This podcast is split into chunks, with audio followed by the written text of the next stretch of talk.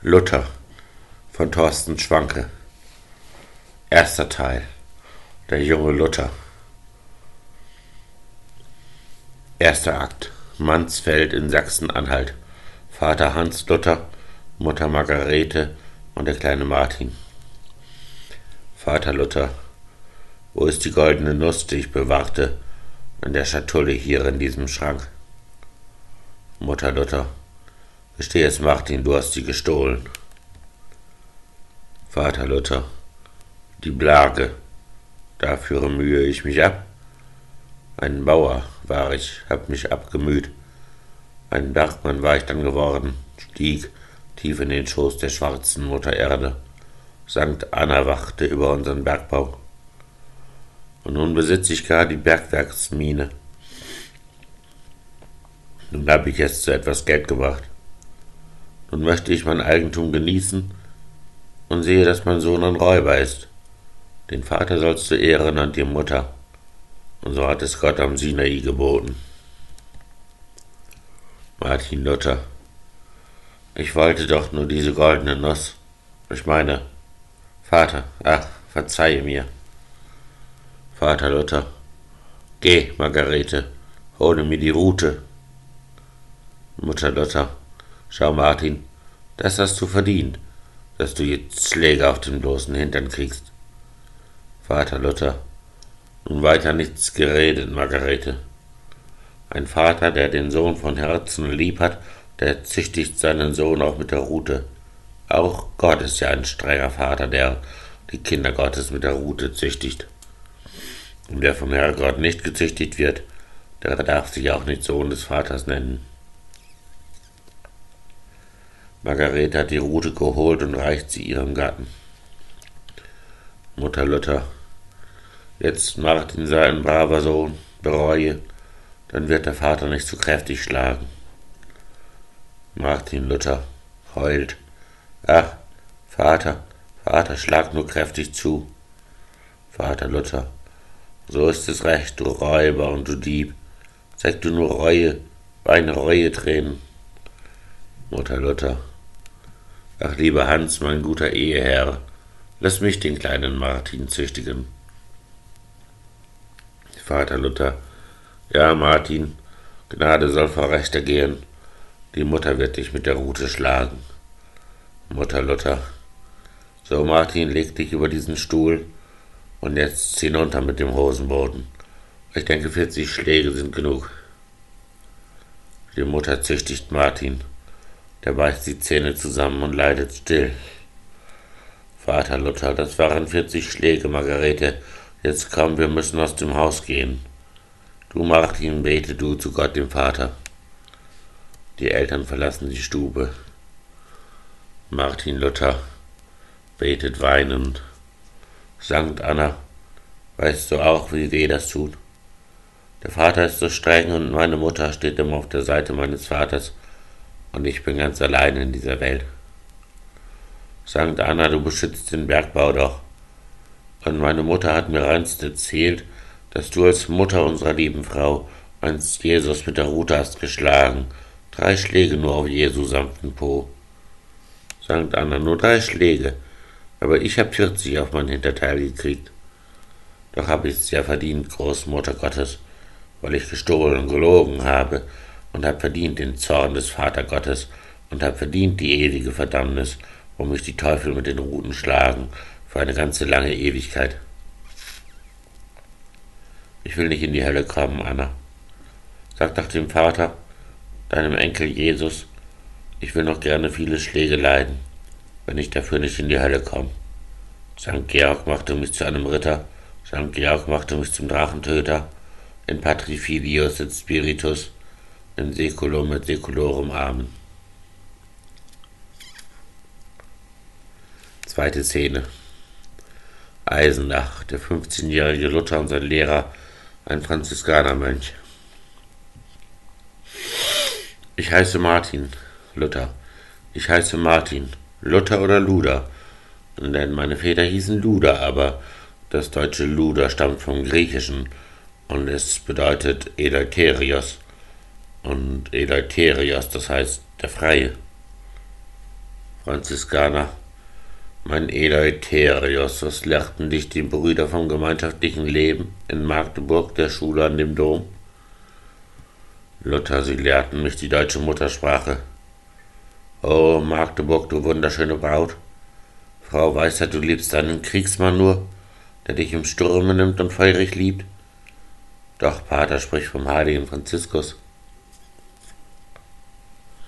Franziskaner. Als Franz verlassen seinen Vater hatte, den Kaufmann, der den Mammon angebetet, als Franz sich mit Frau Armut keusch vermählt, da sprach der Herr zu ihm in einem Traum, mein Armer, renoviere meine Kirche. Franz dachte, dass er soll ein Kirchlein bauen, bis er erkannte die Berufung, dass er soll die Kirche renovieren, die gehurt hat mit den Mächtigen der Welt und lebte in dem Luxus dieser Sünde da sollte Franz die reiche Luxuskirche durch seine Armut renovieren.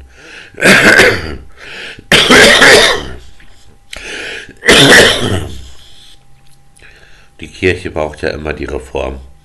Die Kirche reformiert sich immer wieder durch ihre heiligen Reformer, die durch Heiligkeit die Kirche reformieren. Luther, die Heiligen, das waren reine Herzen. Ich aber bin ein abgrundtiefer Sünder. Franziskaner. Doch du hast eine schöne Stimme, Martin. Du kannst ja schön die Psalmen psalmodieren. Das Hören. Singen wir einmal einen Psalm. Luther singt. Gott ist dort seine feste Seelenburg, ist unser Schild, sein Wort ist unsere Waffe. Franziskaner, wir haben nicht umsonst gelehrt Musik und Poesie. Wer ist dein Lieblingsdichter? Luther, vor allen Römern lieb ich den Vergil am meisten. Er ist doch der Vater Pius. Franziskaner Vergil ist der Adventpoet der Kirche.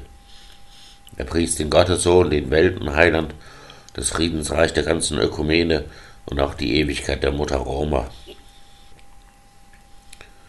Luther, ich habe auch verstanden, dass die vierte ekloge Prophezeiung ist auf den Messias, auf den Gott als Kind geboren, der Frieden bringt der ganzen Ökumene. Doch um die Hirtenlieder von Vergil auch richtig zu verstehen, müsste man ein ganzes Leben lang mit Hirten leben. Franziskaner und die Georgiker, das Buch vom Landbau. Luther. Um die Georgiker verstehen zu können, muss man sein Leben lang ein Bauer sein, doch liebe ich zumeist die Bienenzucht. Vergil vergleicht den Gottesstaat der Bienen, der mit dem Reich von Rom oder der Kaiser die Bienenkönigin im Stocke ist und ihre Drohnen, das sind Roms Soldaten. Franziskaner. Die Bienenkönigin, das ist der Papst. Die Arbeitsbienen aber sind die Priester. Und die Aeneis, was sagst du dazu? Luther, wie Moses Israel geführt hat aus Ägyptenland, sie durch die Wüste führte, führte ins gelobte Land. Und wie dort Israel viel Kämpfe kämpfen musste mit den Hethitern und den Amoritern und wie zuletzt in Israel geboren der Heiland war, der König aller Völker, so floh Aeneas auch mit seinem Vater und seinem Sohn aus Trojas Brandruinen und mussten irren übers Mittelmeer und kamen von Karthago nach Italien und mussten kämpfen dort mit den Latinern und gründeten das neue Troja dort. Und so Aeneas ward der Vater Roms, bis dann Augustus Caesar ward geboren, als Retter und als Friedefürst der Völker. Franziskaner, so haben nicht die Juden nur Propheten, so haben auch die Heiden die Sibyllen, und alle prophezeiten Jesus Christus. Dritte Szene. Universität Erfurt. Martin Luther als Magister der sieben freien Künste und der Universitätsprofessor. Professor. So sprechen Sie von Aristoteles. Luther. Wenn Platon visionär Ideen schaute, als ideale Wesenheiten geistig, so lehnte Aristoteles das ab. Was Aristoteles in der Natur sah, das war der Stoff und war die Form des Stoffes. Der Stoff war die chaotische Materie, die Form das geistige Prinzip, gestalten den Stoff zu einem Ding. Form ist Geist, doch existiert sie nicht wie die Idee selbstständig als ein Wesen rein im Geist, Die Form ist immer an und in den Dingen. Professor. So sprechen Sie von Akt und von Potenz. Luther. Die Potentialität ist Möglichkeit, ist bloße Möglichkeit, die übergeht in die reale Wirklichkeit durch Akte. Die Akte als die Macht und Wirksamkeit ersetzen die Potenz ins reine Dasein. Wenn ich nun spreche, schreibe oder gehe, so übe ich den Akt des Gehens, Sprechens und Schreibens. Das Subjekt ist dann schon da. Der Akt des Daseins schafft erst das Subjekt. Professor, wenn nun der Akt des Daseins das Subjekt mit Namen Martin Luther erst ins Dasein setzt, war Martin Luthers Wesen dann schon möglich in Potentialität und kommt nun durch den Akt des Daseins Wichtiges hinzu? Luther, mein Wesen in der bloßen Möglichkeit, so sagen welche, ist genauso wertvoll wie das durch einen Akt verwirklichte. Die bloße Möglichkeit von tausend Talern ist wertvoll wie die Wirklichkeit derselben. Doch andere sagen, dass alleine wertvoll die pure Existenz und dass kein Wesen bedeutsam ist, allein die Existenz, und dass die Gottheit sei die Existenz in Reinform, doch besitze Gott kein Wesen. Professor, was dazu ist Ihr Kommentar, mein Luther? Luther, wenn nun die Existenz allein ist wichtig und unbedeutsam ist das Wesen, wie begreifen wir, dass Menschen nicht allein nur existieren wollen, sondern gut und selig leben? Nämlich Jesus sagte von Judas, der so ganz verzweifelt war, es wäre besser, er wäre nie geboren. Denn die Verzweif Existenz verzweiflungsvoll, so wünscht der Mensch, er wäre nie geboren. Das Wie der Existenz ist eben wichtig. Professor, so sprechen Sie vom Universalienstreit. Luther. Ob die platonische Idee ein Geist mit eigenem Dasein sei und existiere rein in sich selbst als Wesenheit im Geist, wie manche sagen, oder ob sie nur gedanklicher Begriff von Menschen sei, Verallgemeinerung realer Dinge, wie andere sagen, das ist nun der Streit die an die Realität der, der Ideen als Wesenheiten glauben, nennen sich als Idealisten, also Realisten. Und die behaupten, dass all die Ideen nur menschliche Begriffe sind und nichts ganz wirklich existiert als nur die Dinge, die nennen wir mit Namen Nominalisten. Professor und Ihre Position, Magister Luther? Luther, ich denke, Wahrheit sagen Nominalisten. Professor, und abgesehen von aller Theorie, was hat das zu bedeuten für die Praxis?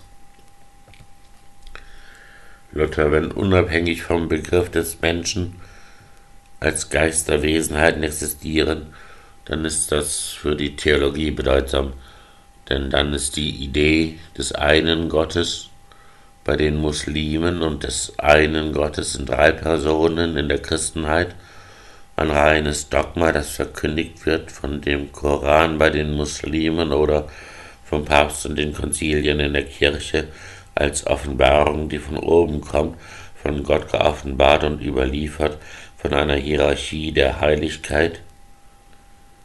Wenn aber alles ist Begriff des Menschen, dann disputieren wir human und ringen um die Erkenntnis und das Menschendenken betrachtet dann die Realität der Dinge. Und so die Wissenschaft von der Natur kommt auf und so der säkulare Staat, nicht mehr der Kaiser als von Gottes Gnaden, vielmehr die Fürsten als die Landesväter sind die Vertreter des gemeinen Volkes. Professor, Magister Arzia und Magister Luther, Sie haben ja rebellische Ideen. Luther, ach wissen Sie, die menschliche Vernunft, die Philosophie ist eine Hure nur. Der Mensch bleibt ein verdammter Sünder doch. Vierte Szene. 2. Juli 1505. Stadt Herrenheim zwischen Mansfeld und Erfurt. Luther als Wanderer allein. Luther singt Ach Antjen Tarau meines Herzens Blut, Ach Antjen Tarau, du mein liebstes Gut. Er pfeift nach einer Weile nachdenklich. Oh, meine Seele sei jetzt nicht mehr traurig. Jetzt, wo ich die Juristerei studiere, ist doch mein Vater wieder ganz zufrieden. Er hat ja investiert ins Studium des Sohnes, in die ganze Schulausbildung und will sich freuen jetzt an seinem Sohn, dass der was werde in der eitlen Welt. Frau, Welt, du eitle buhlerische Dirne, in deinem Luxuslaster, geile Hure. Ja, so ein Advokat gefällt dir gut. Als Advokat, da hat man vor, da kann man vor Gericht der armen Witwe ihre Söhne nehmen. Justitia, du buhlerische Hure, der Advokat checkt Geld dir in den Schoß und schon begehst du Ungerechtigkeit anstatt der Gerechtigkeit, du Hure, du blinde Göttin, die du nicht nur Geld nimmst, du machst auch deine Advokaten reich. Und Geld ist alles, was der Welt gefällt. Geld bringt den Advokaten Ehre ein, Geld macht den Sohn beliebt bei seinem Vater. Er schweigt. Oh Gott, ist deine Stimme doch der Donner, und machst du Wolken direkt zu deinem Zelt. Wie drohen ballen schwarze Wolken sich zusammen an dem zornerfüllten Himmel. Gott, Vater, du in deinem Zorn und Grimm, ich bin ein Sünder, durch und durch ein Sünder. Und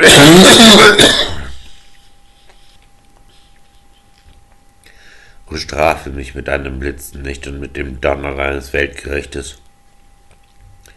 Verdorben bin ich ganz und gar verdorben. Der Satan reitet mir auf meinem Rücken und peitscht mich in die ewige Verdammnis. Wie groß muss doch dein Zorn sein, Vater Gott, und schlage ruhig nur gewaltig drein. Die Hure Welt ist eine Lasterhöhle voll Luxus, Lästerung und geiler Geldgier. Die Kirche war zur Hure Babylon. Die Priester wurden geile Knabenschänder. Der Becher deines Zornes ist gefüllt. Es beginnt zu donnern. Ich fürchte mich vor Gottes Vaterrute. Und wenn der Zorn des Herrn die Erde richtet und alle Sünder in die Hölle schickt und nicht auf Erden mehr Gerechte findet und nur noch Sünder findet, die geschaffen zur ewigen Verdammnis sind, bestimmt, vorherbestimmt zur ewigen Verdammnis, dann kann ich Gottes Rute nicht entgehen, dann muss der Heilige auch mich verwerfen, weil ich Chlor, Chlorake voller Unrat bin und bin vor dem Heiligen ein Kübel Kot. Es donnert und blitzt. Oh Gott, in dieser tiefen Todesangst erinnere ich mich an meinen Kinderglauben. Ja, wenn ihr werdet nicht wie kleine Kinder. Ich habe doch als kleiner Knabe stets Sankt Anna angebetet, diese Mutter der Mutter Gottes. Diese große Mutter hat all mein Heulen alle Zeit getröstet. Ein Blitz schlägt neben Luther ein. Luther in panischer Todesangst betet weinend und wimmernd.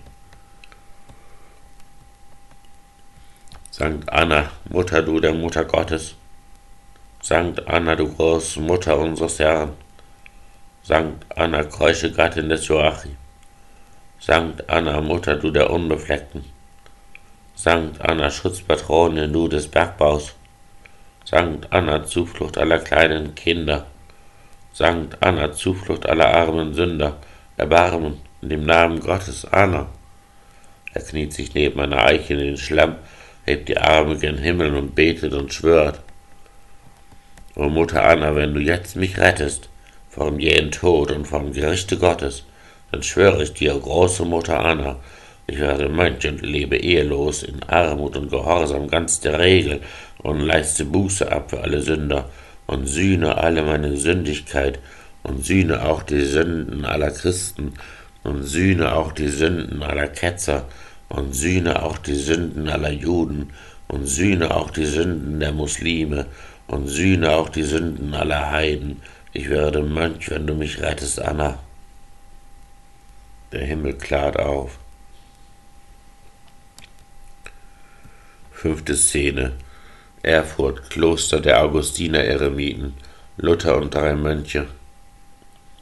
Luther, als meinem Vater ich gesagt, dass ich ins Kloster gehe, Mönch im Orden werde, da sagte er im väterlichen Zorn, Ich habe investiert in deine Schule und in dein Studium. Du solltest als Jurist, als Advokat dein Geld verdienen. Und jetzt gehst du zu deinen Bettelbrüdern, zu diesen Eremiten, Müßiggängern, die betteln immer nur und beten nur und machen allen ihren Vätern Schande. Erster Mönch. Auch Abraham, wir lesen es im Koran. Er musste sich von seinem Vater trennen. Der Vater betete zu goldenen Götzen, doch Abraham zum Herrn der Sterne. Da sagte Gott zum frommen Abraham,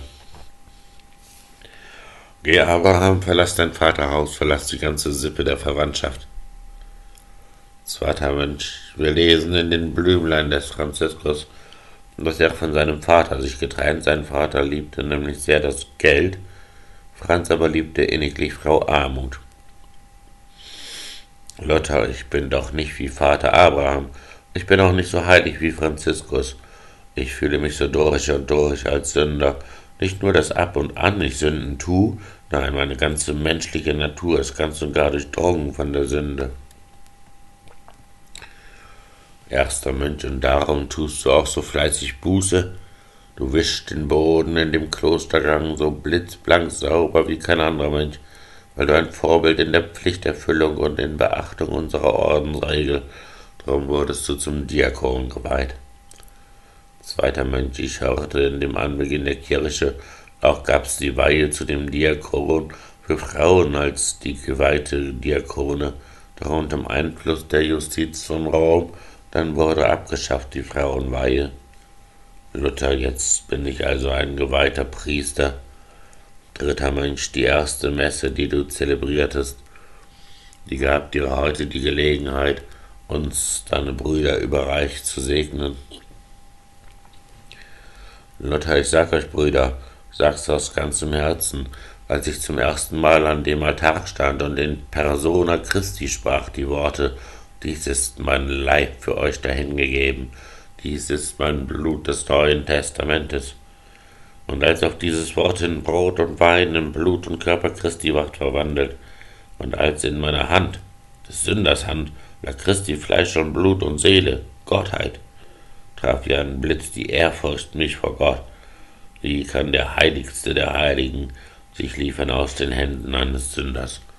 Ich zitterte vor Ehrfurcht vor dem Herrn, und da die Hand mir zitterte vor Ehrfurcht und ich in meiner Hand den Kelch des Heils mit Blut und Gottheit Christi hielt, da hatte ich plötzlich eine abgrundtiefe Angst, dass einen Tropfen ich verschütten könnte und so entheiligen das Blut des Herrn, am liebsten wäre ich weggerannt, am liebsten hätte ich versteckt mich und gerufen, Berge, fallt über mich.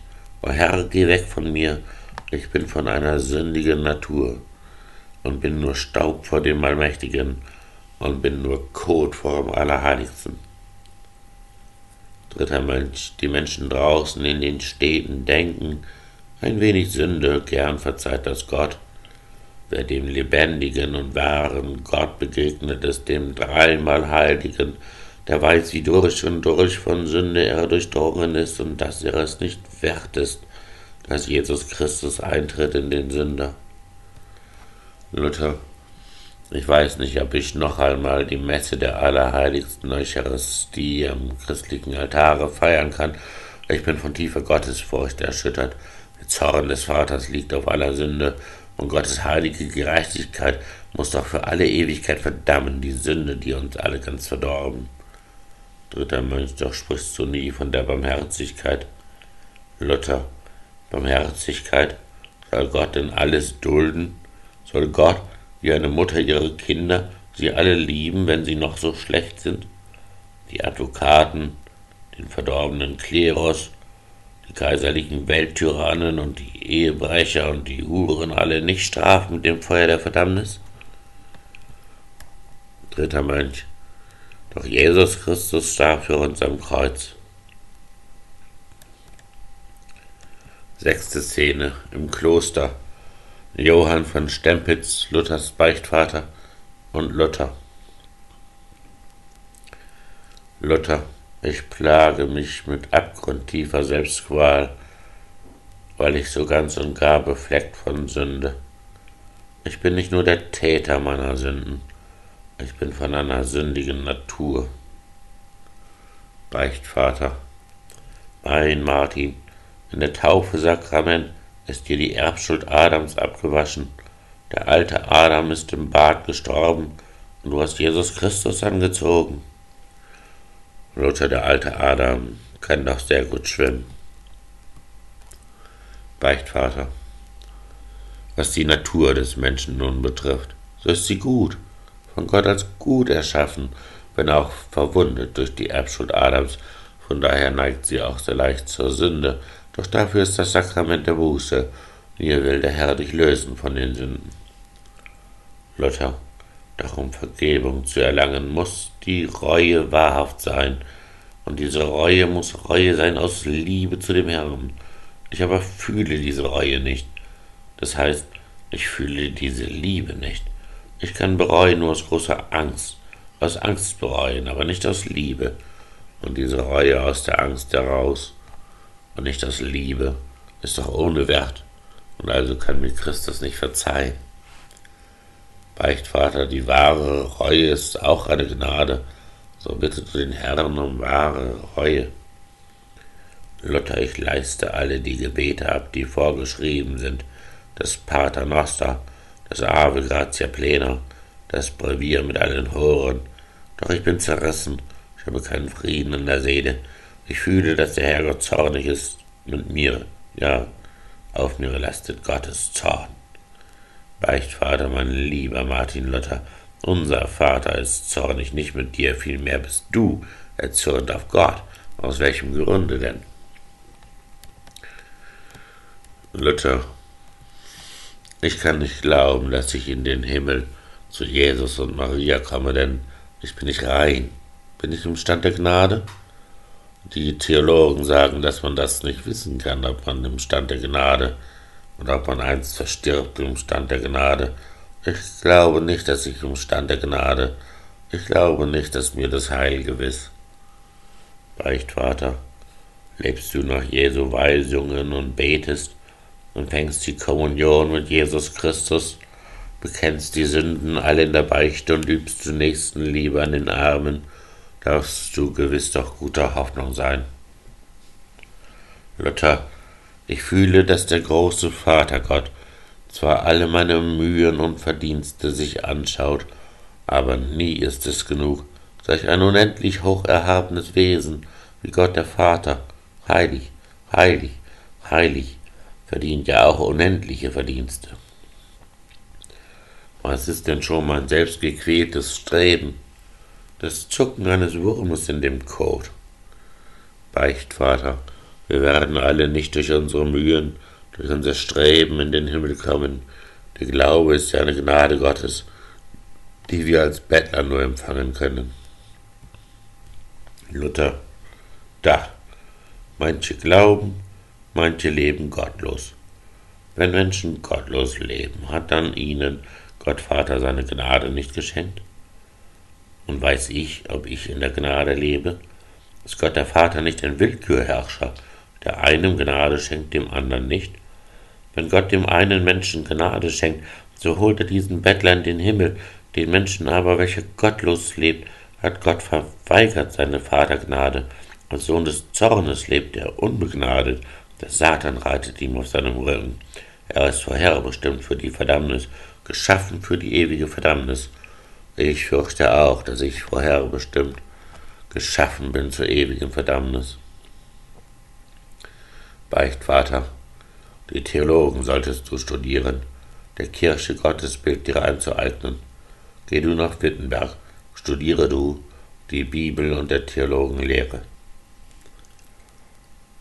Siebente Szene Universität von Wittenberg Luther als Student der Theologie und ein Mitstudent.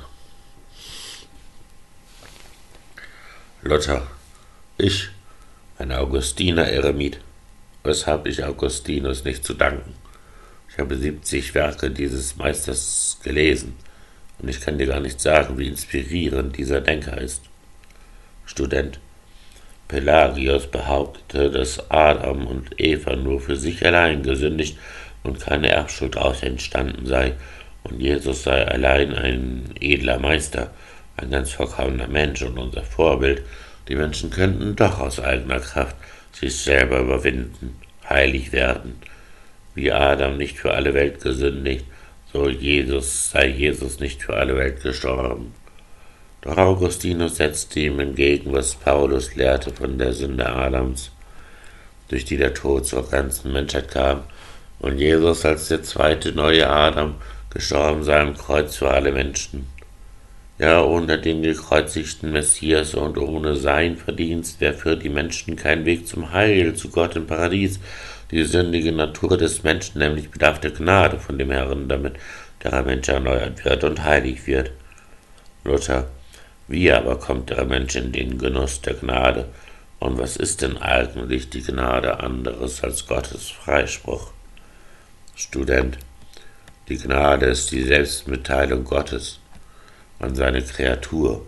Das Leben Gottes wird seinen Kreaturen mitgeteilt, und zwar durch alle sieben Sakramente. So in dem Sakrament der Taufe wirkt Gnade, dass die Erbschuld abgewaschen vom Menschen wird und dass das Leben Gottes im Inneren der Seele jetzt beginnt zu leben und zu heiligen den Menschen. Im Sakrament des heiligen Altares wird mit der Gnade als dem Leben Gottes der Mensch im Inneren ernährt und wird von Mal zu Mal verwandelt in den Herrn. Luther doch ohne die Bekehrung und den Glauben, dann nützt nichts die sieben Sakramente aus Gnade. Durch den Glauben wird uns Heil. Student ich hörte aber auch, dass du den Wilhelm von Ockham fleißig durchstudiertest, Martin. Soweit ich weiß, sind viele seiner Thesen als Häresie vom Lehrstuhl doch verurteilt. Luther war der es wagt, an Aristoteles und Thomas gar zu zweifeln, die doch alle betrogen mit der Hure der Vernunft. Nun, Ockham sagt, die Wahrheit über Christus ist nicht dem Lehrstuhl des Apostels Petrus, und auch nicht den Konzilien anvertraut, so Papst Johann der 22. war Ockhams Meinung nach ein schlimmer Ketzer, doch alle die Konzilien haben auch sich mannigfach geirrt. Wenn Christus sagt, der Hölle Pforten überwältigen die Kirche nicht, so heißt es nicht, dass Papst und das Konzilien sich nicht irren können. Es könnte sogar heißen, dass die ganze vereinte Christenheit der Kirche Roms vom Glauben abfällt und allein ein Kindlein, ein einziges, ein kleiner Knabe nur, die Wahrheit über Christus noch bewahrt. Student, die Kirche Roms bewahrt den Glauben nicht, den Christus den Aposteln anvertraute, ein kleiner Knabe nur bewahrt den Glauben, ein kleiner Knabe nur von sieben Jahren, und meinst du wohl, dass du der Knabe bist? Luther. Ja, wenn ihr nicht wie kleine Kinder werdet, nicht von der römischen Ekklesia, spricht Ockham, sondern von der universalen, der wahren Christenheit, der Kirche Gottes. In dieser universalen Kirche Gottes regiert der Papst nicht wie ein Sklavenhalter und Herrscher über die Millionen Sklaven von Christen Roms. Nein, jeder Einzelne, an jeder Christin Christi Gottesstaat beurteilt selbst im eigenen Gewissen die Glaubenswahrheit über Gott und Christus. Denn wenn der Papst ein schlimmer Ketzer ist und wenn Konzilien sich schon oft kreiert, dann muss der Christ als Individuum den Glauben unverwälscht bewahren. Und, ja, wenn du willst, ich will der Knabe sein, der unverwälscht bewahrt den wahren Glauben. Student der Hochmut kommt doch vor dem Fall, mein Luther. Achte Szene 1511 Rom Luther in der Volksmenge allein später tritt eine römische Hure zu ihm Luther O Gott, ich habe meine Lebensbeichte vor dir gebeichtet und Vergebung auch erlangt von dir, nun muss ich Buße tun, die Treppen zu dem Lateran, bin ich auf Knien betend hochgekrochen und ich habe für die armen Seelen meiner Verwandten droben in dem Fegefeuer als Stellvertreter Sühne dir geleistet und habe für die armen Seelen auch die heiligen Reliquien berührt und habe einen Ablass auch erworben. Ich sehe hier die Massen frommen Volkes vielmehr in frommem Aberglauben leben. Sie riefen Gott nicht an.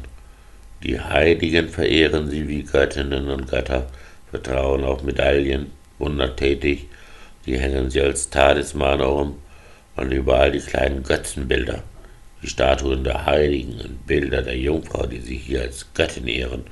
Sie haben diese Magd des Herrn verwandelt in eine Artemis von Ephesos. So ist das Volk. Wie Christus in dem Tempel wollt ich die Händler aus der Kirche peitschen. Oh Gott, der Klerus ist doch auch nicht besser. Die Kirchenfürsten leben wie die Reichen und feiern Orgien lasciven Luxus. Der sechste Alexander, Papst sogar, verließ die 50-jährige Mätresse für seine 17-jährige Mätresse. Und Petrus, ein Petrus, der ein Erotomane ist. Und Julius Zweite ist ein Krieger und reitet hoch zu Ross als wie ein Feldherr. Die Priester und die Mönche aber gehen zu Huren ins Bordell das Rom des Papstes. Es ist das größte Freudenhaus der Welt.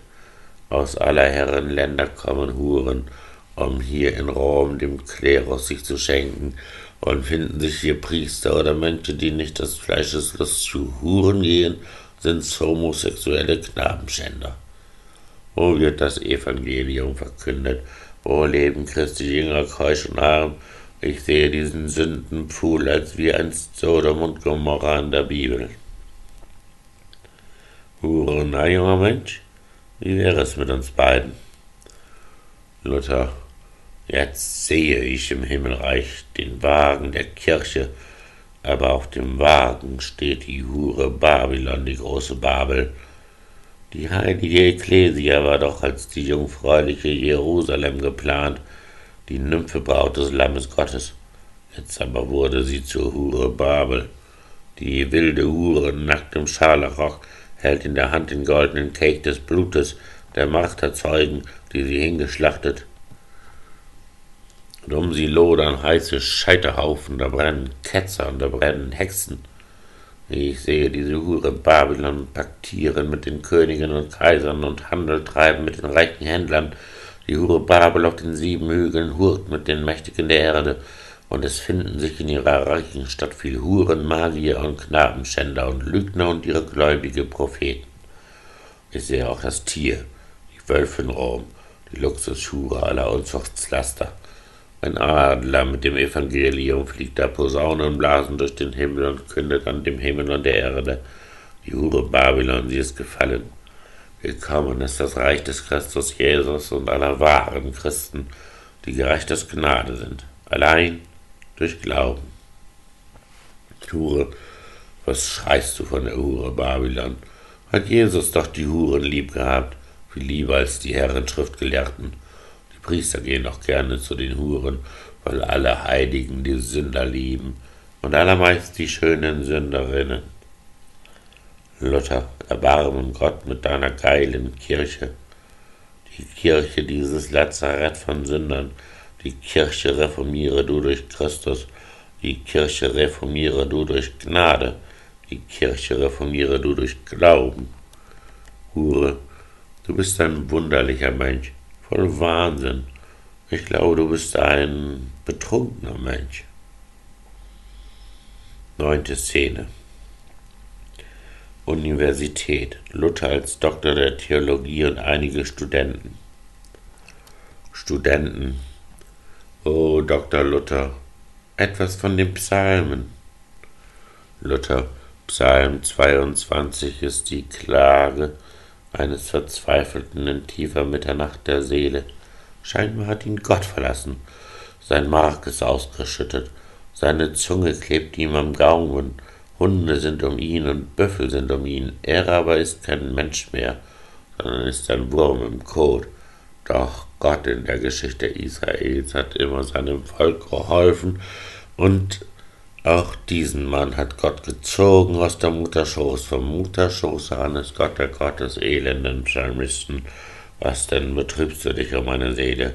Geduldig warte du auf Gottes Hilfe. Du wirst dem Herrn noch danken, deine Rettung. Studenten. Oh, Dr. Luther, etwas über Paulus.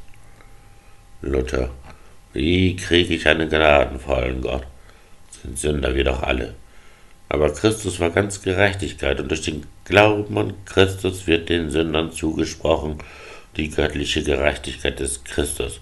Und Gott der Vater schaut die Sünder an, und wenn sie sich vereinigen mit Christus, schaut Gott der Vater Christus in den Sündern, so stehen wir gerecht vor Gott dem Vater. Studenten. Oh, Dr. Luther, etwas über Adam. Luther, die ganze Menschheit starb im ersten Adam, als Eva hörte auf das Wort der Schlange. Doch Christus ist der letzte Adam, ist der neue Adam. Stellvertretend für die ganze Menschheit starb er an dem Kreuz.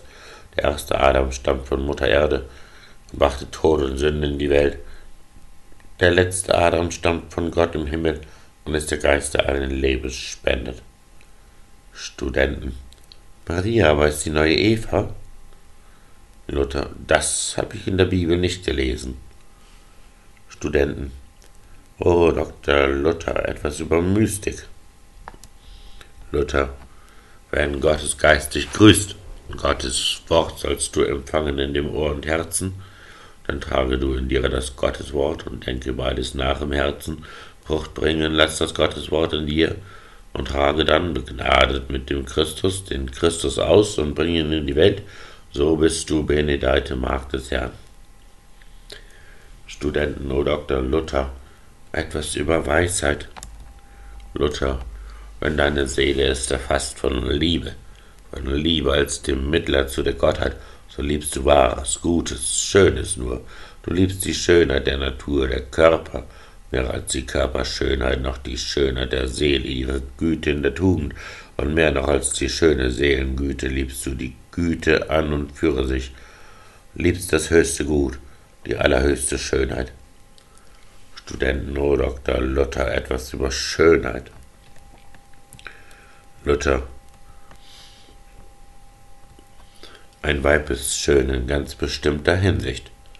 In anderer Hinsicht ist das Weib nicht schön. Heut zwar erscheint dir schön das junge Mädchen, doch morgen ist nicht mehr schön das alte Weib.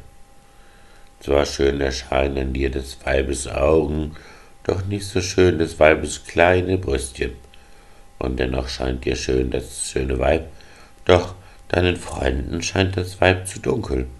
Die Gottesschönheit ist doch immer schön, in allen Teilen schön die Gottesschönheit. Heute ist sie schön, die Gottesschönheit, und auch morgen. Immer ist die Schönheit schön, und wer sie schaut, der findet schön die Schönheit, und unschön findet keiner Gottes Schönheit. Studenten nur Dr. Luther etwas von dem Himmel. Luther. St. Thomas sagt, wir werden schauen Gott, anschauen ewiglich die Schönheit Gottes. Doch Augustinus spricht davon genießen. Genießen werden wir die Schönheit Gottes. Wir werden ewig schmachten nach der Schönheit und dennoch stets befriedigt uns die Schönheit. Obwohl die Schönheit dort uns stets befriedigt, wir werden niemals ihrer überdrüssig, stets schmachten, stets befriedigt sie genießen.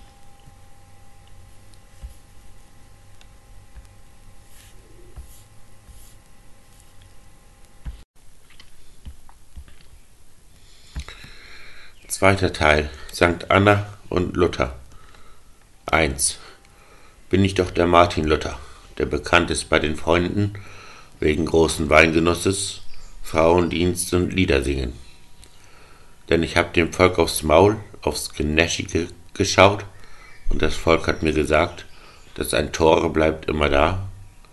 Wer nicht liebt den roten Wein und die schönen jungen Mädchen und die himmlische Musik, also bleiben diese drei. Lustig ist die Jugendzeit. Bin ich einmal alt und grau, wein ich in Erinnerung an die wilde Jugendzeit. In der Jugend spare ich nicht meine liebe Jugend auf, schließ sie nicht in den Tresor, spare sie nicht auf der Bank. Frisch geliebt ein schönes Weib, Liebe bringt nur einen Reim. Einmal liebte ich ein Kätchen, war ein honigsüßes Mädchen. Während seiner Jugend nicht, diente einem schönen Mädchen, der ist niemals jung gewesen, was im Alter er bereut. O gestrenge Herren Weisheit, heute will ich lustig sein und ein Narr in Christo sein Später folge ich der Weisheit. Wenn man will ins Kloster gehen, was ich wirklich gar nicht will, muss man süße Sünden sammeln, dass man was zu büßen hat. Aber in das Kloster will ich nicht gehen, denn nur Männer bitten um Barmherzigkeit in dem düsteren Männerkloster. Wenn schon Klosterleben, dann möchte ich ein Glöckner sein, im belebten Frauenkloster junge Nonnen zu verführen. Aber nun genug geschwätzt von dem jungen Mädchenvolk, kichern sie doch töricht nur, keine Weisheit ist bei ihnen. Wer kein junges Mädchen küsst, der soll küssen seinen Becher mit dem Purpurtraubenblut. Jesus Christus ist der Wein.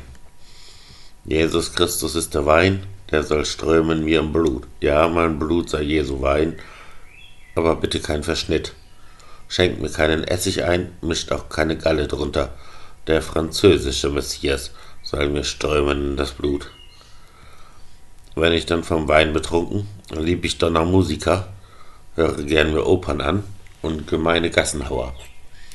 Auf den Sternen gibt's Musik, so sagt schon Pythagoras, und im Himmel gibt's Musik, Engel singen dort Choräle. Die Musik berauscht mein Herz, wie der Rotwein mich berauscht, wie ein junges, schönes Mädchen mit der Schönheit mich berauscht. Paulus glaubte an die Dreiheit, an den Glauben, an die Hoffnung, an die Liebe, diese drei. Doch die Liebe ist das Schönste. Martin Luther auch wie Paulus preist die Dreiheit, junge Mädchen und der Wein von Frankenreich und berauschende Musik. Also schließe ich meinen Psalm von der süßen Lebenslust und den Wonnen meiner Jugend und ich singe Seela drauf. 2. Ich habe leider nun studiert Jura, flucht den Advokaten, bösen Winkeladvokaten, die verkaufen arme Kinder. Was die Witwe hat zu leiden, der man ihre Enkel nahm, kümmert nicht die Advokaten, sie verhöhnen alte Witwen. Was die Waisenkinder leiden, denen Vater starb und Mutter, kümmert nicht die Advokaten, sie verschachern Waisenkinder. Die Verbrecher lieben sie, sie verteidigen die Mörder, Schuld und Unschuld ist egal, wichtig nur der Sieg im Streit. Wenn der Nero nur noch lebte, der die Christinnen und Christen opferte im großen Zirkus seinen Löwinnen und Löwen, da die Römerinnen und Römer sahen das Martyrium als Vergnügen und als Spaß, ja wenn Nero heute noch lebte, wollten wohl die Advokaten Nero gern verteidigen vor dem Richter Jesus Christus, und es spricht der Advokat, hohes Weltgericht, o Richter, richtet ihr, richte ihr von höchsten Würden, Kaiser Neros Zahl des Namens ist 666, das ist wahr, der ist ein Teufel und ein böser Antichrist, aber lasset ihr, o Richter, Gnade nur vor Rechter gehen, und begnadigt noch den Satan, dass er in den Himmel komme.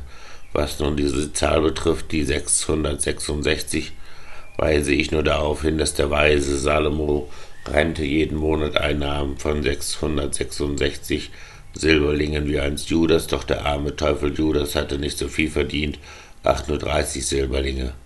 Also hohes Weltgericht, Gnade lasst vor Rechter gehen, Satan spricht nur frei und Judas und die Advokaten auch. Also spricht der Advokat. Aber was für ein Gesicht, meine selige Vision. Ich sehe Frau Justitia. Das ist eine große Frau, übermenschlich riesenhaft. Das ist wohl die hohe Göttin, welche Orpheus einst besang. Lange schwarze Haare trägt diese Göttin Teufelin und vor ihren bösen Augen eine rabenschwarze Binde. In der frechen Rechten hält sie die Waage des Gerichts, doch die linke hält sie auf und sie bettelt, gib mir Geld. Wie einst Zeus zu Danae kam im goldenen Regenstrom, so erpflegt Justitia auch des Geldes große Gnade. Käuflich ist die Göttin Hure, und sie breitet ihre Beine, dass der Freier in das Höschen schiebe einen großen Geldschein. Diese große Göttin Hure ist des Advokaten Gattin, seine mystische Gemahlin, unfruchtbar ist ihre Ehe. Unfruchtbar ist ihre Ehe. Der Justizrat ist entmannt, also klauen sie die Kinder, klauen arme Waisenkinder. Gott erlöse mich vom Hass. Aber, ach, ich hasse Justitia, dieses böse Hurenmonstrum, hasse sie mit heißem Hass. Gott zur Buße meines Hasses will ich einen Psalm dir singen von der schönen Herrlichkeit göttlicher Gerechtigkeit. 3. Einmal gibt es den Prozess, eine Akte Martin Luther, Selig will man mich wohl sprechen, Vorbild für die deutsche Kirche. Dann tritt auf in dem Prozess laut der Advokat des Teufels, und ich höre schon die Rede dieses Advokats des Teufels. Martin Luther ist nicht selig, Martin Luther ist nicht heilig, sondern ein Heretiker, Feind der Kirche und ein Ketzer.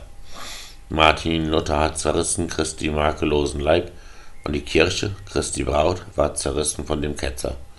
Martin Luther hat durchbohrt mit dem Schwert der Häresie jenes makellose Herz heiligster Ekklesia. Und weil Martin Luther hat Christi schönen Leib zerrissen, darum kamen neue Lehren auch von neuen Heresien. Dann wird Gott das reine Sein, Gottheit während der Entwicklung. Dann wird Gott sich wandeln in die Natur und in den Menschen. Und vom Menschen oder mehr noch von dem deutschen Philosophen. Als dem Mensch gewordenen Gott wird dann Gott erlöst und wird mit der Welt vereinigt Weltgeist. Und es kommen neue Ketzer, welche lehren die Entwicklung braucht nicht mehr den Gott des Werdens, sondern die Natur des Menschen selbst wird sich entwickeln in dialektischen Prozessen bis zum Paradies auf Erden. Dieses wird erreicht durch Kämpfe revolutionären Hasses und geleitet von der Garde, der Partei, der Avantgarde, die errichtet errichten wird auf Erden eine Diktatur der Klasse, eine Herrschaft der Partei, herrschen wird durch Terrorismus und so wird die halbe Erde ein Regime des Terrorismus, statt des Erdenparadieses haben wir die Erdenhölle. Dieses alles ist das Werk Martin Luthers, dieses Ketzers, schließt ihn aus vom Seelenheil, schließt ihn aus der Kirche aus. Also reden wird des Teufels Advokat bei dem Prozess meiner Seligsprechung, aber reden wird der Geist des Herrn,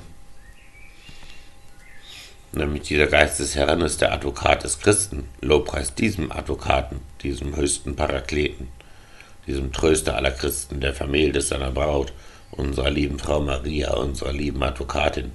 Ave Advocata Nostra. Unter deinen Sternenmantel fliehe ich Dr. Martin Luther, schirme mich vom Zorne Gottes. Denn ich sehe, schau, ich sehe, Jesus Christus an dem Himmel mit erhobener Rechten seines Armes mit dem Kelch des Zornes. Schrecklich ist der Zorn des Lammes. Bald wird er die Menschheit strafen. Kommen werden Katastrophen, Krieg und Terror, Meeresbeben, weil die Menschheit abgefallen von dem Glauben an den Herrn, drohend ist erhoben Christi, Rechte der Gerechtigkeit. Und nur unsere liebe Frau hält die Drohung noch zurück und erwirkt Barmherzigkeit für die schuldbeladene Menschheit. Ave Advocata Nostra, schütze mich vom Zorn des Lammes. Selbst der Papst muss sich bekehren, sich bekehren Patriarchen, und bekehren muss sich noch Dr. Martin Luther. Jesus, bete bitte du für mich beim gestrengen Vatergott. 4. Denke ich an meinen Vater, der mich zeugte in dem Schoß und im Blute meiner Mutter, aber Gott die Seele schuf, Denke ich an meinen Vater, denke ich an den kalten Mann, dessen Herz ist wie ein Stein, der mich oft geschlagen hat. Ja, ich weiß noch, wie als Kind ich die goldene Nuss gestohlen, als mein Vater das entdeckte, hat er kräftig mich verprügelt. Vater heißt der Herr im Himmel, Vater aller Vaterschaft. Was auf Erden Vater ist, ist des Vaters Ebenbild. Herr, du strenger Vater Gott, wie viel Buße muss ich leisten, deine Liebe zu verdienen? Wann habe ich genug geleistet? Wie viel gute Werke muss ich den armen Menschen tun? Nie bist du zufrieden, Vater, nie habe ich genug getan. Deine Liebe kenne ich nicht, Vater, aber deinen Zorn. Hoch erhoben ist dein Arm, straft die schuldbeladene Menschheit. Wir sind Sünder, höchster Vater, wir sind nicht als Staub vor dir, Eitelkeit der Eitelkeiten, enden einst als Würmerkot. Aber du bist Gott der Vater, du bist Gott der strenge Richter, der verdammt der Sünder Seelen in die ewige Verdammnis. Bin ich nicht vorherbestimmt zu der ewigen Verdammnis? Reitet nicht der böse Satan dreist auf meinem krummen Rücken? Ich tu Buße, Buße, Buße für die Sünden meiner Jugend. Ja, auf Knien will ich kriechen auf der Pilgerschaft nach Rom. Auf der frommen Perlenschnur will ich zählen Tugendakte und den Himmel mir erkaufen durch das Gold der guten Werke.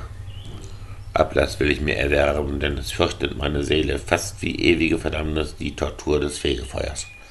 Vater, strafe meine Seele. Wen du liebst, so strenger Vater, den bestrafst du mit der Rute, züchtigst ihn mit Kreuz und Tod. 5. Schau, sammeln schwarze Wolken sich am tiefen Himmelsdach, und es zittern starke Eichen vor dem kommenden Gewitter. Wie der Schall, so schnell der Regen, und es platzen die Melonen. Ach, hier steh ich armer Sünder, und ich kann mich nur noch fürchten. Donner sind des Vaters Sprache, Blitze sind des Vaters Sprache, Wetterwinde, Wirbelstürme, Erdenbeben, Meeresbeben. Gott kommt donnernd zum Gerichte, und von seinem Himmelsthron dröhnen donnerlaut die Trommeln, zücken Blitze grell und schnell. Gott ist zornig. Seine Blitze sind die Fackeln des Gerichts, und vor seinen Donnerschlägen bebt die schuldbefleckte Menschheit. Vor dem Donner seiner Wut flieht die fluchbeladene Menschheit in den Schutz der starken Eichen, doch die starken Eichen stürzen. Gottes Zorn im lichten Blitz spaltet noch die stärkste Eiche. Ist Schutz und Schirm vor Blitzen? Wer beschützt mich vor dem Herrn? Santa Anna. 6. Anna, Anna, meine Liebe, du der Gottesmutter, Mutter, so Großmutter des Messias. Anna, das bedeutet Gnade. Denke ich an dein frommes Leben, wie du mit Joachim lebtest, wie du kinderlos geblieben, lange Zeit deinen Schoß verschlossen, wie du da im Lorbeerbaum sahest, eine Nachtigall, eine Mutter, Küken fütternd, die Natur so mütterlich, wie du sprachest zu dem Herrn, Herr, der Sarah fruchtbar machte, schenk mir bitte doch ein Kind, wenn du mir ein Kindlein schenkst, weihe ich mein Kindlein dir, so wie Mutter Hannah tat mit dem Knaben Samuel, den sie auch von Gott erbeten. Schenkst du einen Knaben mir, dann ist er vielleicht der Christus. Schenkst du eine Tochter mir, dann ist sie vielleicht die Christa. Gott verzeih, ich meine natürlich, dann vielleicht ist meine Tochter Mutter des Messias Gottes, ist vielleicht die Mutter Gottes. Bei ihm werde ich mein Kind und es in den Tempel geben dass es lerne die Torah und den Gottesdienst des Herrn. Also sprachst du, Santa Anna, und ein Engel kam zu dir. Gabriel vom Himmel kam, sei gegrüßt, o Mutter Anna. Gottes Antlitz sehe ich lächeln über dir, Begnadete, und du wirst ein Kind gebären, eine makellose Tochter. Unbefleckt ist deine Tochter seit der Stunde der Empfängnis, und sie wird die Mutter Gottes durch des Geistes Schöpferkraft. Also sagte Gabriel, Anna also gabst du Antwort, ich bin eine Magd des Herrn, mir geschehe Gottes Wille. Und du standest in dem goldenen Tore von Jerusalem, und Joachim kam, umarmte dich und küsste dich sehr keusch. Und jungfräulich ward empfangen Mariam die Makellose, Mariam die Mutter Gottes, Mariam des Vaters Mutter. 7. Anna, preisen will ich dich als der makellosen Mutter, Mutter du der Unbefleckten, makelloser Konzeption. Denn in deinem Mutterschoße ward in deinem Ei und Blute Anna in dem Uterus Mariam von Gott erschaffen. Gott der Vater ist ein Künstler, der beschaut sehr gern sein Kunstwerk, und es ist der Schöpfung Krone eine schöne junge Frau. Gott betrachtet als ein Künstler lieben gern sein Meisterwerk, dies ist unsere liebe Frau, welche Gott in dir erschaffen. Zwar die Pfaffen Dominiks leugnen, dass Maria ist, makellose Konzeption, sie beflecken gern die Frau. Doch die Jünger von Franziskus und vor allem der Don Scotus glauben an die unbefleckte, an die makellose Jungfrau. Christus ist doch der Erlöser aller Kreatur auf Erden, also Christus ist Marias Retter auch und ihr Erlöser.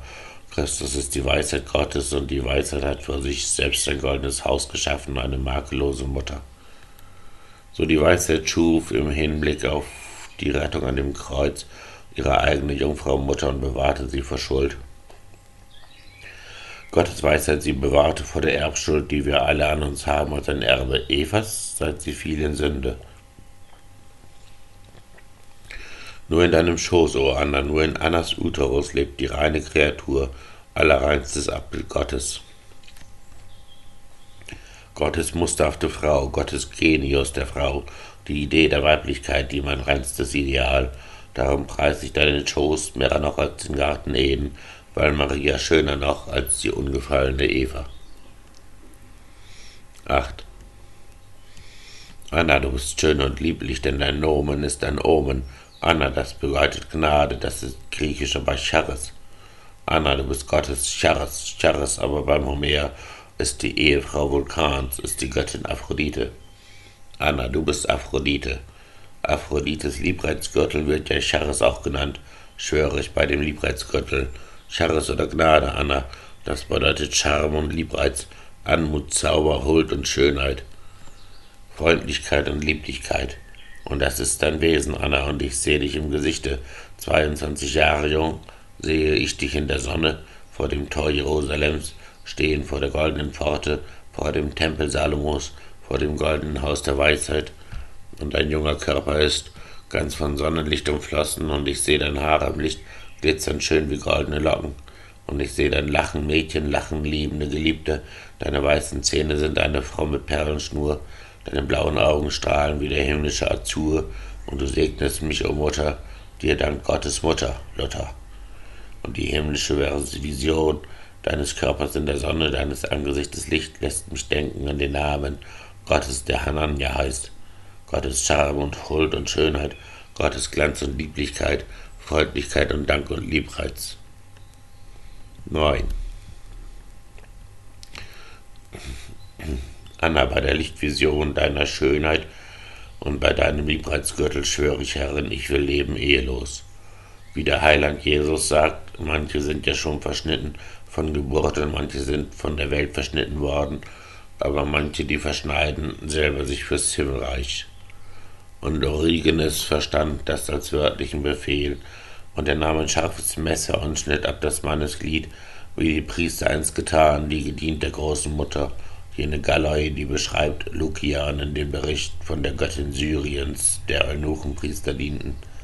Aber ich will nicht entmannt ohne Glied die Welt durchwandeln, aber wie einst Eliezer schwor dem Vater Abraham, und der Diener seine Hand schwörend legte an das Glied des geweihten Patriarchen, also schwöre ich, o Herren, lege meine Hand zum Schwur zwischen deine Beine, Herren, du erbitte mir von Gottes Heiligkeit das Charisma, Gott geweiht und ehelos auf dem Erdenkreis zu leben, denn wie Paulus der Apostel schrieb in einer der Episteln, wenn der Mann vermählt mit einer Ehefrau, dann sorgt er sich, der Geliebten zu gefallen, ist nicht ungeteilt bei Gott. Wenn er aber ehelos ist, wie der Apostel Paulus, sorgt er sich ums Himmelreich, er ist ungeteilt bei Gott.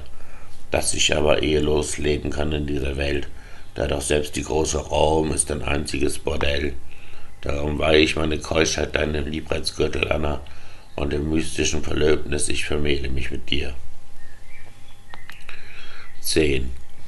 O du hochgeliebte Anna, ich will von der Welt geschieden, Gottes Wort nur meditieren, Meister seine meditieren, doch ich will nicht meditieren über die gemeine Lehre, die er für die innere Seele, sondern über Gottes Wort, denn die Worte der Torah und die Worte der Propheten und der ganze Psalter Davids und das Evangelium sind doch inspiriert vom Geist. In der Menschen Redeweise offenbart der Geist des Herrn die Mysterien der Gottheit. Lectio Divina nennt man doch der manche Bibel lese. Lectio Divina will ich üben, morgens und am Abend. Wenn ich aufstehe von dem Schlaf, will ich Gottes Bibel lesen. Wenn ich nachts dann schlafen gehe, lese zuletzt ich in der Bibel. Und ich will die Bibel lesen in demselben Geist, in dem sie auch geschrieben ist, dem Geist des auserwählten Gottesvolkes. In dem Geiste der Apostel, in dem Sinne Christi lese ich auch das Alte Testament, dann ist auch das Alte jung. Ohne Altes Testament kann man nicht verstehen, das Neue Testament von Christus. Eins erleuchtet doch das andere. Anna, Anna, wie sehr lieb ich doch das Alte Testament. Da wird noch geliebt, gehasst, wird gemordet und gezeugt. Wie ich meditieren will, Anna, will ich sagen dir, wie die Kühe wieder Keulen essen, will ich Gottes Wort. So ein Wort muss man historisch sich erklären und moralisch deuten und auch allegorisch im Zusammenhang der Schrift. Und solange ich nicht Hebräisch lesen kann und auch nicht Griechisch, nehme ich Hieronymus und studiere die Vulgata. Anna, Anna, preisen will ich die Vulgata, die Gemeine, die erwähle ich von Herzen mir zu meiner Busenfreundin. Die Vulgata, meine Freundin, trägt sehr schöne Seidenkleider. Das bedeutet, dass man wörtlich und historisch nimmt die Schrift. Die Vulgata, meine Freundin, ist noch schöner splitternackt. Das bedeutet, dass moralisch man den Sinn der Bibel deutet. Die Vulgata, meine Freundin, ist vor allem schöne Seele, Das bedeutet allegorisch legt man aus die Schrift auf Christus. Die Vulgata, die Geliebte will ich Tag und Nacht durchkämmen, bis ich sie so ganz durchdrungen, dass wir eins und einig sind. Dann will ich der Gatter heißen, der Vulgata, der Gemeinen, die noch zwanzig Jahre in Ehe ist, noch immer enge Jungfrau. 11. Anna, Anna, meine Liebe, meine Mutter in dem Himmel, täglich will ich Messe feiern und das Opfer zelebrieren. Mutter, du der Mutter Gottes, ist mir doch, als höre ich deine Stimme zu mir reden und mir diese Botschaft geben. Du, mein Schatz, sollst dich verlieben in das allerheiligste Sakrament des Hochaltares und die Kommunion ersehnen. Danke, himmlische Geliebte. Denken muss ich an Tibull, der Frau Delia geliebt hat, wie sie der Poet genannt hat, die in Wahrheit aber hieß Hostia, die vielgeliebte. Hostia war Minneherrin dieses römischen Poeten. Wenn der Priester hebt das Brot, ruft er betend Hostia, Immaculata, makellose Opfergabe an den Vater. Also schenke ich alle meine Liebe dieser Hostia, Immaculata, Hostia, Immaculata ist mein Herz lieb.